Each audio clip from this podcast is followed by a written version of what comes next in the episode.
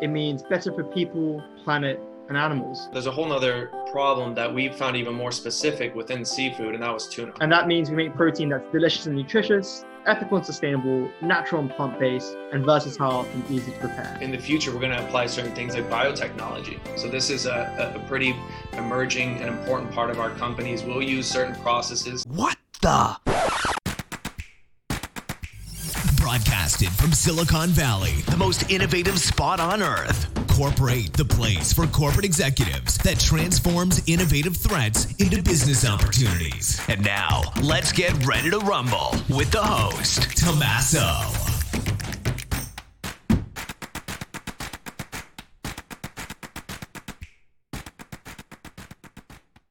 And hello, good morning from San Francisco, everybody. Uh, kicking off our, our top floor, we have an amazing lineup of uh, industry fellows uh, my name is uh, Tommaso. Thanks also for the audience uh, for joining. Um, I'm uh, responsible for, uh, for the Silicon Valley Institute and running also Awesm Ventures as a, as a founding partner, as a venture fund. Today, we're kicking off things with our series uh, called Top Floor. Well, Topfloor is a, a series, an episode where we handpick startups, and we have a great lineup today here uh, that present basically a sector specific innovations to a jury. And I will welcome also the jury in a second of industry fellows. We are already in our first episode of the second season, and the second season is completely dedicated to the topic of alternative uh, protein. And while here on the startup side, we have today Christopher Kong tuning in from London and Jacek Prus. Prus Prus, is it correct, Jacek? Prus Prus, but I prefer Prus if you can. Prus, okay, Jacek Prus. Um, uh, remind me in Berlin, right? In, in Berlin, representing the startups. And on the jury side, we have uh, Israel tuning in from Brazil, Neel from India, and myself as a jury um, that we will uh, have a couple of questions after your presentation, guys. And without further ado, Christopher, you're ready to take over. I was about to say the stage, but the screen, right? And then I'll be uh, from a from a logistical perspective. You have 10 minutes, and then followed by five minutes, dear jury, of uh, of Q and A, which is roughly a, a question per jury. So please take it from here, Christopher. Thanks for being here. Absolutely. No, pleasure to be here. Thank you so much for having me. I am uh, Christopher Kong. I'm the CEO and co founder of Better Nature. So, at Better Nature, our mission is to make protein the better way. And what does the better way mean? It means better for people, planet, and animals. You know, as you all know, our current rate of meat consumption is just simply unsustainable. Um, we also know that it's unhealthy and it's very inherently uh, not great for all the animals that are involved as well. And what do we do? We make protein the better way. And that means we make protein that's delicious and nutritious, ethical and sustainable, natural and plant based, and versatile and easy to prepare. So, as we all know, last year was truly the year that plant-based food really burst into the mainstream. You know, it's no surprise, you know, it's not a surprise to anyone that plant-based foods has arrived and is really here to stay. However, while the plant-based food market was exploding, we felt that it wasn't adhering to one of the main reasons why people are adopting plant-based foods, and it's health. Uh, in a study published last year by the university, by researchers at the University of Johns Hopkins, it was found that cost and health concerns were driving consumers to the adoption of plant-based foods, not necessarily uh, people's concern about environment and animal welfare. However, with all that in mind, to get some more numbers on that, you know, 65% of consumers, you know, were looking for tasty products, and quite importantly, 41% of consumers were looking for plant-based food products that were free from any artificial ingredients. However, when we look at what's currently available on the market, with modern day meat analogs, we find that they're mainly used using, sorry, mainly made using texturized vegetable proteins that sure were high in protein and versatile and you know can be can have the taste profiles modulated, but they typically contain massive ingredient lists with loads of ultra processed and um, you know artificial ingredients, and they're also you know generally speaking quite expensive. However, old school meat alternatives that were all natural weren't really quite cutting it either because modern day consumers were looking for meat alternatives that could look and cook just like meat. So the answer to this conundrum is tempeh, and that's what we're all about.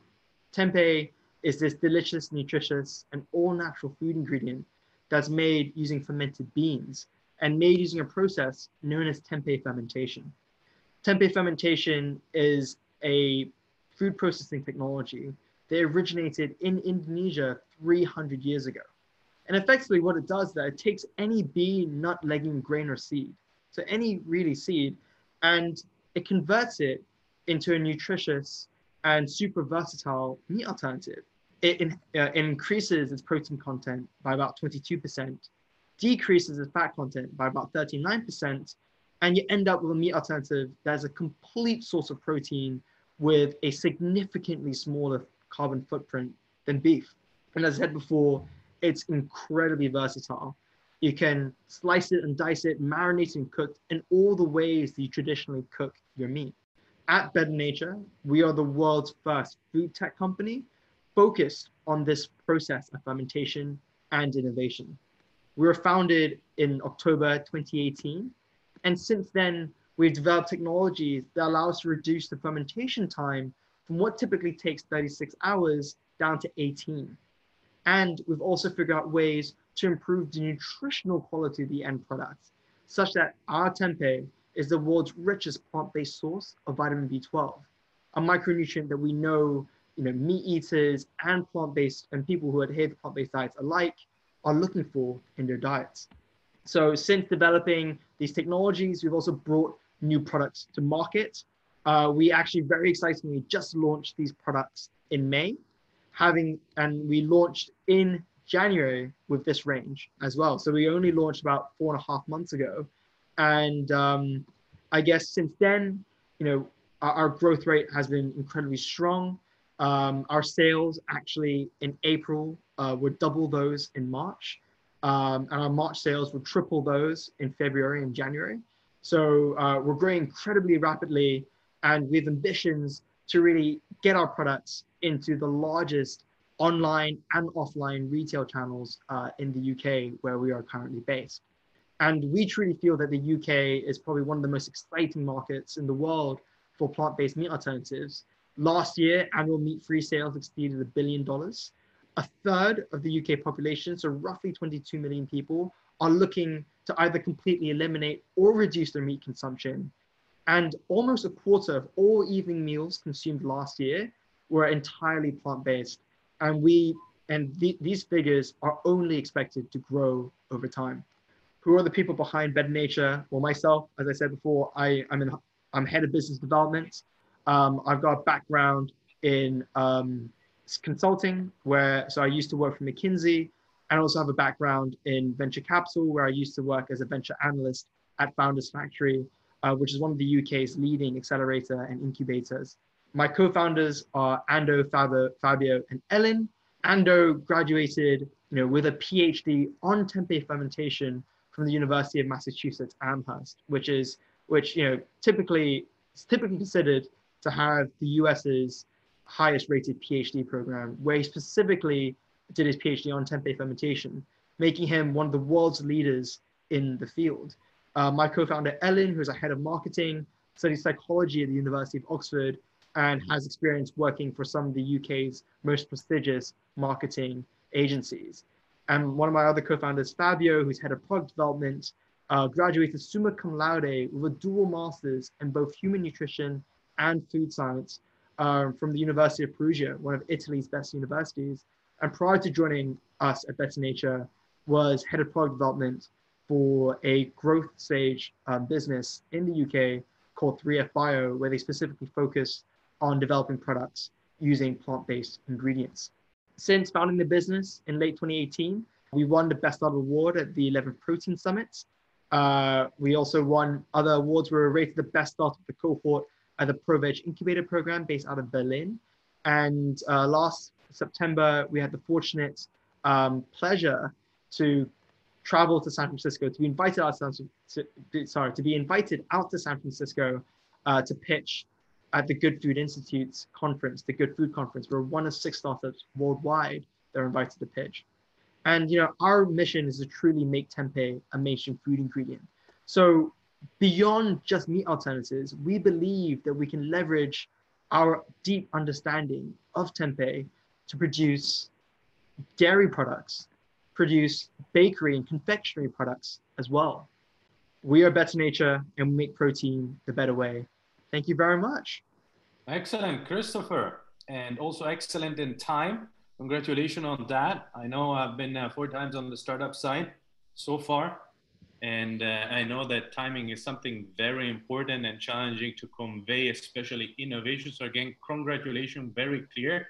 So now we switch over to our series, uh, well, a round of questions, right? And we would like to kick off things with uh, Israel. Israel, what's your question to Christopher? Okay, I have a question, Christopher. First, uh, congratulations. Your presentation is very clear, very interest, interesting, and uh, you have a, a good team. I think that one of the biggest challenges uh, of the alternative protein is to give consumers an experience equal to that offered by the current protein and uh, in favor and testery. Uh, simulation a traditional barbecue. How do you think about proposing this experience for the future? Because this is a challenge the future alternative protein. I think it. Absolutely. Yeah. So if I understand you correctly, it's how, you know, I guess from the plant-based industry as a whole, how do we simulate the experience that people have come to be accustomed with when consuming animal-based protein products? Is that is that the question?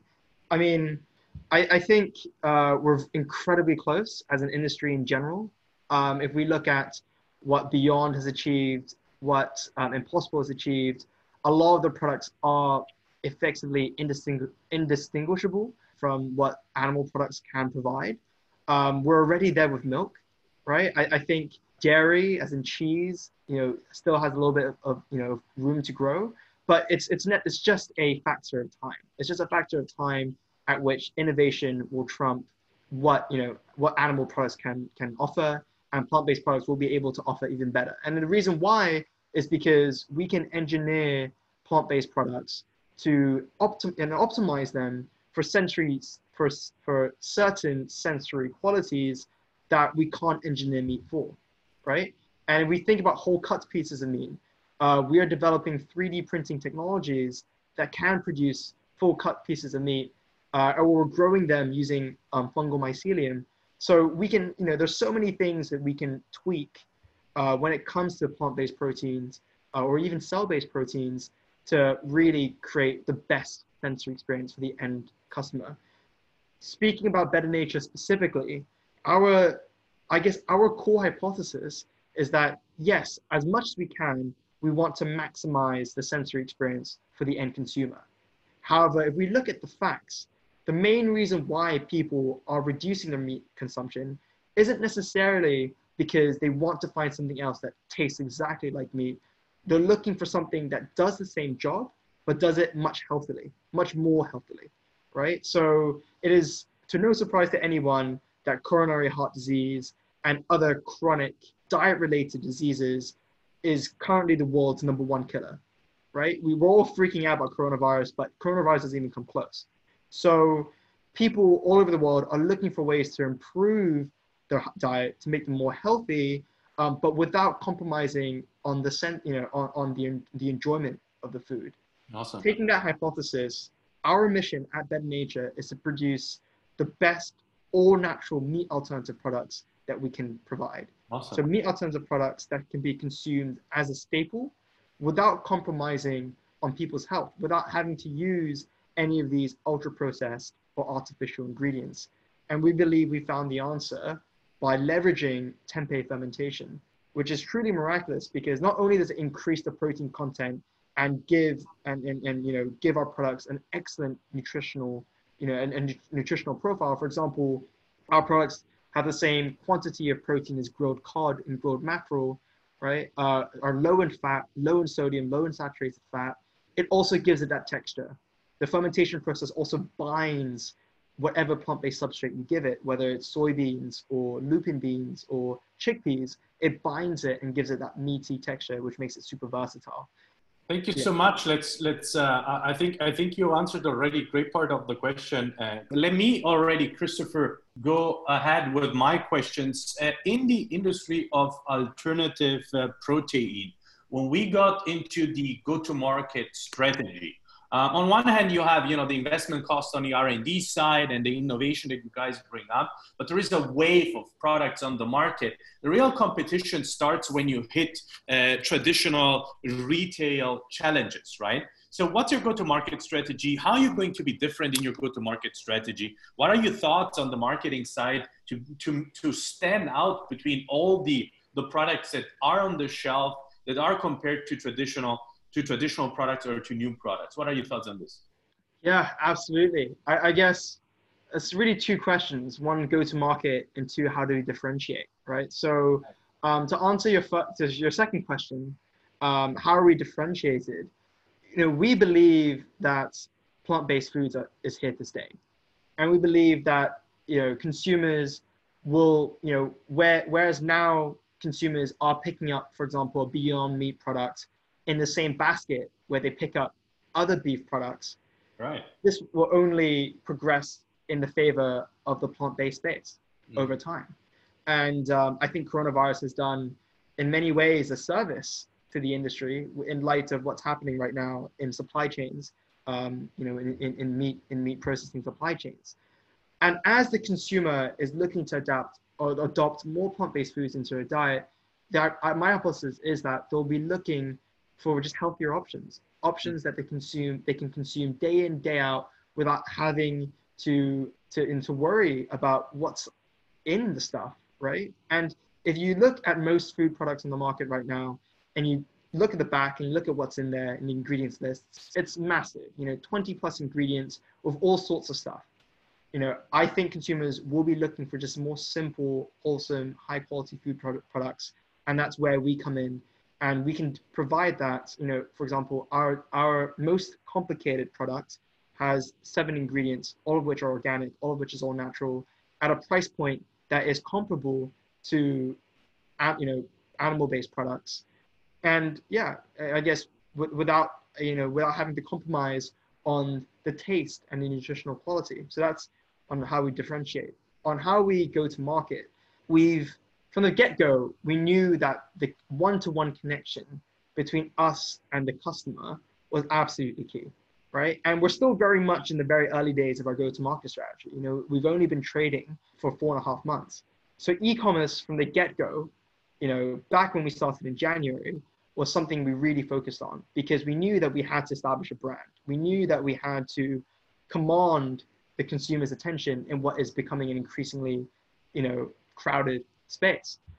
So by pushing on that and by insisting that consumers purchase from our website, we have their attention and we have their email addresses. We know exactly where they live. We know their demographics. We're able to, you know, I guess, modify our retail strategy based on what we're seeing through our e-commerce platform. So at the moment today, you know, I guess partly helped by COVID, um, 70% of our sales are online. Wow, di- directly, so meaning online, not online through direct online. Yeah. Okay. Yeah. Neel, take it from here. Uh, Your question. Your ask question. Right, right. So it's great presentation. It seems to be a great product, great alternative. Uh, there's no question that this market is there to be grabbed, um, and it's it's well established. Some of the basic questions that I had were: Is it available in? It has. Does it have to be frozen?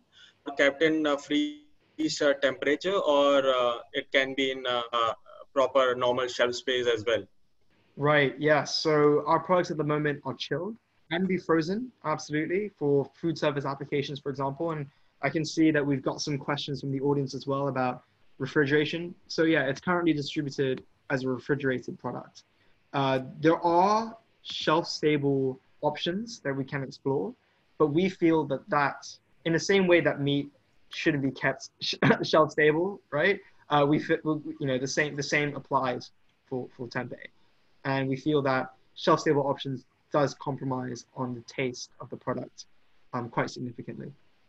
Sure, sure. From a uh, unit economics point of view, or from a pricing perspective, vis-a-vis other uh, alternative products available in the market, how how do you think your product will be able to match up? Is it probably being at more premium, or or is it more cost uh, priced, or yeah. I mean, if we think about it, you know, sort of just hypothetically, there's no reason why our products should be any more expensive than animal-based products. And that is where we want to position ourselves one day. At the moment, it's just a scalability issue, right? Um, we just aren't able to command the scale um, that these animal-based you know, manufacturers can, and thereby our products are more expensive, right? But if we look at the inputs into the production of our products, the primary input, 98% of the input is your raw plant-based substrate. You know, we use soybeans and lupin beans, and you know they basically cost next to nothing because they're being used to feed the animals, right? So what we're effectively doing is creating a process where instead of taking the soybeans, feeding an animal, and then eating that animal, you take the soybeans, put it into a warm room, right? You ferment it, you put it into a warm room, and you end up with the end product. So the process of putting something into a warm room is certainly much cheaper than the process of feeding, looking after, processing an animal. So we believe that one day at enough scale, our products can absolutely undercut those of animal-based products on the shelf. Yeah, there's no reason why it can't. Well, awesome. Really good questions. And thank you, Christopher. But I would like also to bridge here and get into the next entrepreneur, the next speaker Jacek, you there? You're ready to rock the screen, not the stage. Please take it from here. Go ahead and uh, share your screen. All right, fantastic. Well, thanks everyone for for having me. So at Kuleana, we're creating the next generation of seafood. Now, one reason we decided to go after this opportunity, this field. So what you see is that global fish catch peaked 20 years ago, right about the mid 90s. And we've been using increasing uh, amounts of engine power uh, to capture the same amount, uh, the same uh, volume of, of seafood out in the oceans. Essentially, we're having to go further and further to find and um, locate these species that are disappearing. The, the industry's reacted by you know um, leveraging aquaculture but there's a there's a whole nother problem that we found even more specific within seafood and that was tuna so specifically with tuna we found that populations were being decimated if you look at pacific bluefin tuna or southern um, southern atlantic tuna uh, pacific uh, these populations are incredibly low almost uh, 2% or below so there's just not enough fish in the sea um, most of us are familiar with the health concerns of uh, eating, especially um, raw tuna with mercury. And then there's just a whole th- uh, issue of crime, um, especially around seafood, where there is very little regulation. An Oceana study found one in five fish uh, were stolen, one in meaning illegally caught. One in three fish were mislabeled in the United States, and um, and another study done with 32 different uh, tuna companies found that only 8% of those companies could say that their supply chain was slavery free. 8% of the major tuna companies in the world. So there's a lot of issues. And, um, you know, like I said earlier, a lot of companies have been tackling this um, supply problem with aquaculture, but it doesn't work for tuna. This is for two reasons. One is that you have to catch wild tuna and then put them into these pens to ranch them, to grow them, to fatten them. And that's just incredibly difficult because the populations are low. The second reason is because the feed conversion ratio, as shown in this graph, is incredibly inefficient. With cows at 6.8, tuna below that, um, you know, out of proportion at 28 pounds. And this isn't even edible body mass conversion ratio, where you could take that number and easily triple it. So we saw a huge problem and we saw a huge opportunity. And our solution was to use plants to create uncompromising seafood. So Kuleana is a food technology company and it creates this next generation of seafood through plants and biotechnology. And this right here is actually our first product. It's raw tuna. We went after something pretty difficult, something we didn't see in the market um, being addressed really well. And it can be used in many ways. In poke, here's um, here's one of the first formats that we're um, aiming to launch. Some of the initial um, customers we're talking to, and also in other ways like in sushi and sushi rolls. So something here that you're really using uh, in maki, and these are kind of the formats that are the best the best situated for for a product at our stage. And you know, there's always going to be the future. The product will always get better. We're we're tackling incredibly difficult uh, raw product, and um, you know, w- w- in the future, we're going to apply certain things like biotechnology. So this is a, a pretty emerging and important part of our companies. We'll use certain processes that will recreate that delicate matrix you find in meat, and that's and that's quite innovative. And personally, I'm incredibly excited about this because uh, the impact is huge. We can not only apply this to our products, but license that technology to other plant-based meat and even cell-based meat products. So it's uh, a huge, a huge opportunity and something we're really eager to pursue more and more. And this is just a small portion of the, the, the market we're targeting. This is specifically sashimi. When global sashimi is at 10.5 billion market, we're just going to expand this because the issue is that the, the supply cannot meet the demand. There's an increasing demand, especially in poke and sushi, growing all over the world. And one of the huge reasons that will outline why we can achieve such a good uh, margin with our product is because bluefin tuna sells at an incredibly high rate. So on the on the high end value, you can sell it for 80 euros per kilo. It's it's quite incredible. And and when you go you know lower towards uh, other market prices, it's still uh, hovering around 20 25 per kilo. So so tuna was an incredible opportunity for us. And and the way we're going to get this to customers is um, through through food service. So obviously, this has been impacted since um, Corona, and we really see that we will, um, you know, pivot towards more uh, of retail food service centers. So areas and uh, Whole Foods. In, in the United States, there's a group called AFC Sushi that we are having some initial conversations with, and they have 18,000 locations. And, and essentially, raw tuna has met the market through food service. So this is naturally the way that we will move as well with our raw tuna product. And uh, you know, one of the reasons we pursued this, as I mentioned earlier, is because we can achieve an incredible margin with our product. And this unit economics really gives us a robust business model, keeps us, you know, our head above water. Uh, and I think this is especially important in the early days of a startup. And just a bit about the team. So people putting it together. First is my co-founder Sonia. She's been, um, you know, a food scientist for over 13 years, um, a world-class expert in texturization t- technology so from high moisture extrusion to power heaters, she's worked with it all. Um, she worked at Heura, famous uh, Foods for Tomorrow, and quite a few other companies where she's made plant-based meats. Uh, there's me. I uh, was at the ProVeg incubator. This is actually how me and Chris know each other from the past. I helped to establish this incubator. I was the first on the ground employee. An incredible experience because this incubator spoke, focused specifically on plant based, cell based um, and other solutions that are replacing animals out of the food system. And it really, you know, allowed me a lot of learning and to build my network.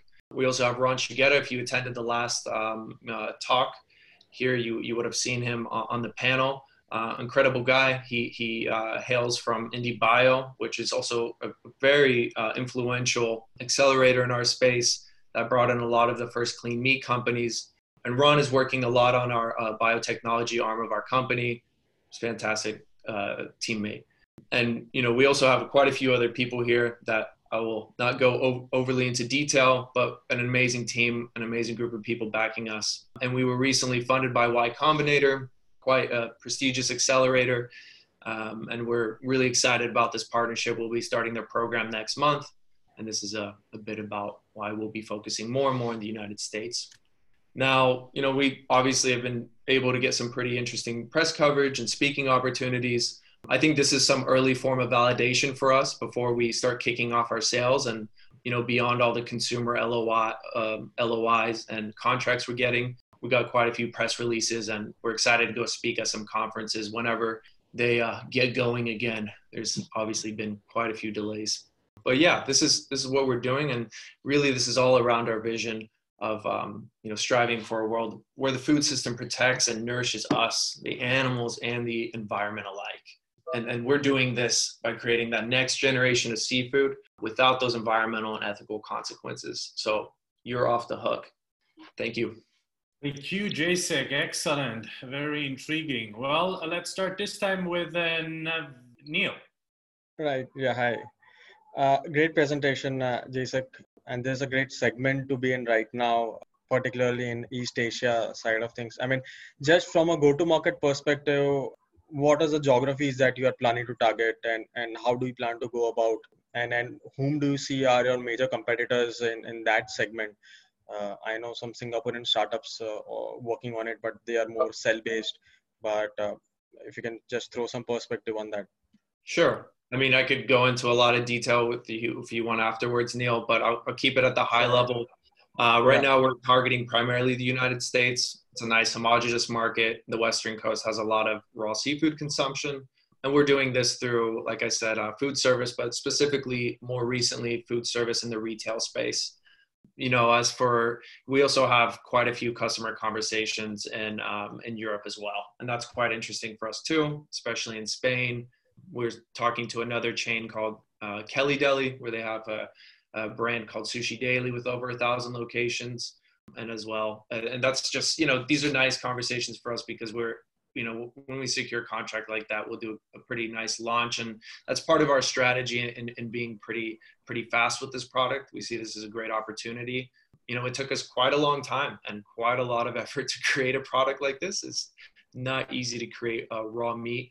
Yeah. so we think that that's a nice form of defendability in terms of you know all the people entering. We have some pretty unique processes and formulations in the future, the biotechnology aspect of our company will be, um, you know, an incredible IP moat that we'll probably use to defend our own segments. But we do want to license that technology to other uh, companies in the space. And you know, I think I love all the companies out there. From what we've seen, a lot of the plant-based ones are better at addressing the vegan consumer because they haven't really replicated the delicious experience of tuna as well. They've done it in a, in a different way and the cell-based meat companies, I, I think they just still have a while to go. Hope they get there fast, but we're predicting that'll be somewhere in about five years before market entry. So, well, thank you so much, Jacek. Israel, what's your question? Okay, you have a good project. It's very interesting because uh, I don't think uh, in production seafood for me is very innovation. And uh, how do you think production in large scale this uh, this product. And the do you think it? Yeah yeah of course. So we're doing a lot of pilot tests right now we actually have um, a lot of co-packing set up. So the reality is we can actually this is something we're quite excited about is we will be able to really expand the market because we can produce a lot of this material. And currently the market is just bottlenecked on supply. When you raise an apex predator like tuna takes a really long time. Our process is incredibly fast. You know, one of the nice things is we don't rely on the traditional technology of high moist of, of extrusion, and this means we're not machinery capped. We actually can use a lot of technology that traditional uh, meat processors use. Um, so yeah, we're you know we we can really make a lot of this stuff. The the only um, you know the only restriction right now is just the, the, the capital we have in the in the in the company okay what's uh, shelf life your products? Yeah, so if, if you freeze the product, which is how we plan on doing a lot of it, the, the shelf life is, I mean, frankly, it's incredibly long. Uh, it's you know at least at least four months on the lowest end, and that's um, I mean, but once you go lower on the freeze, it will last about two years, as we see. This is like comparable to other tuna products that are kept in really cold temperature. The reality is the product will be um, frozen and then it will be given to the chef. And most of our consumers, be it the poke restaurant, the sushi retailer, the sushi restaurant, they, they will use the fish quite quickly. You know, we, we have a, a, a five day shelf life on the conservative end, um, which is already longer than some, quite a lot of the uh, seafood equivalents. So this is actually quite a nice strong strength of our company because we think we'll be able to reduce food waste there. And um, yeah give the give the sushi chef or the poke chef something that's uh, you know lasting a bit longer. Awesome. Well thank you so much israel. Thank you so much also on on, on your question. Jason a question from my side is regarding the texture so on one hand, you have the flavor, right, and and and the optics and the packaging. Obviously, a lot of moving parts, right? But when you get it to to to to meat and whatever you know you, you want to buy, you what's what's your what is the, the feedback from your focus group as as we speak regarding the texture? How are you handling this topic of texture? Incredible question. And this was already on the beginning of our minds when we first pursued this project over a year ago, that texture would be the most difficult element. If you look at Impossible Foods, if you look at Beyond Meat, as Christopher mentioned, awesome companies in the space, but they have not yet been able to recreate a full piece of meat. They're doing ground meat. Nobody has really done a good slab of unground, unprocessed, uh, unchopped meat. So you know, for for us, we we knew this would be incredibly difficult, and we've been running a lean ship. I mean, this is this is a startup. And um, you know, the, the feedback we've gotten is um, actually when you put it in a poke bowl, when you eat it in a sushi roll, people can't tell. Now, the, the reason we targeted this way, it's kind of like the hamburger or the ground beef of the seafood space, right? Yeah. This is applicable. Now, obviously, if you eat the piece right next to a piece of raw tuna, you'll be able to tell the difference. Mm-hmm. Um, one aspect is achieving density, right? The density of the material, it's not easy to replicate. So most density is achieved through high moisture extrusion with the processes of applying massive amounts of pressure and heat. Now, the problem with this process is that it eviscerates a lot of the uh, moisture. So you'll see this is actually the first way we were approaching making our product and um, we we got we got pretty lucky actually. We had a, a partner of ours incredible partner huge uh, extruder expert.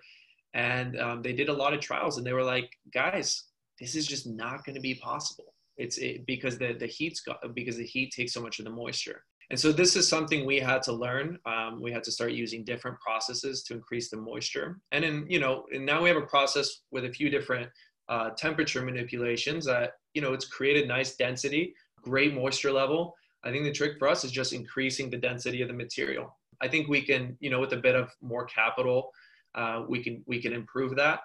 And I'm really bullish on our biotechnology element of the company because that that is going to be, I think, something truly innovative to bind, you know, to bind materials um, in, a, in, a, in, an interesting way. So, you know, we'll we'll see where it goes, and you know, there's a lot of routes it can take, but um, I think it's uh, it's an incredible opportunity for us. Excellent. Well, Jacek, thank you so much. And also, uh, now we're getting to the finale, right? And uh, and uh, I would like also to thank uh, Christopher. So this is how it goes with the finale. I'm launching right now a poll also for the audience, which is just saying, which one did you like best, which doesn't mean actually too much, but it's always, you know, when you hear a presentation. The reason why we do this is really to connect, to learn together, and to experiment uh, and drive experimentations, right? So I launched here a poll. Everybody's free to, uh, to contribute, but actually, I would like to bottom, bottom line this from our jury, right? And this is how it goes. Israel and, and, and Neel will uh, uh have a yes or a no, just really a yes or a no of uh, are you going to meet and follow up with every single uh, startup, yes or no? Let's start with with Neel. Neel, you're going to meet uh, Christopher again. Uh, you are going to have a follow up, yes or no? Yeah, yeah, of course. Okay, so you get a yes from uh, from Neel, Christopher. That's awesome. Israel, you're going to meet with uh, with Christopher, yes or no? Você vai se encontrar de novo com Christopher, sim ou não? Uh, yes. Okay, awesome. So Christopher, awesome, outstanding. For me, you get a, a yes too. So three yeses. Awesome follow up. Now let's switch to Jacek. Israel, are you going to meet with Jacek regarding the tuna? Yes or no? Yes. Yes. Awesome. And how about Neel? Yes, definitely. Oh, three yeses because you get a yes from me too. So we have three follow ups, right? And uh, I think that this is exactly what what value means, right? Uh, and how you build businesses and how you create, you know, you move ahead. So thank you so much, guys Thank you so much, Israel. Thank you so much, Neel, Jacek, and Christopher, and also Leviter. And uh, you guys stay out of trouble, stay safe. And I always used to end my conversation with a quote, which is my quote, became my quote over the last 20 years in entrepreneurship, which is the following Never forget where you come from because it keeps you humble. But where you come from cannot limit you where you want to go. And with that, let's keep on kicking ass and drive innovation. Gentlemen, thank you so much. Stay tuned. See you next time. Bye bye. Thank you. Thanks.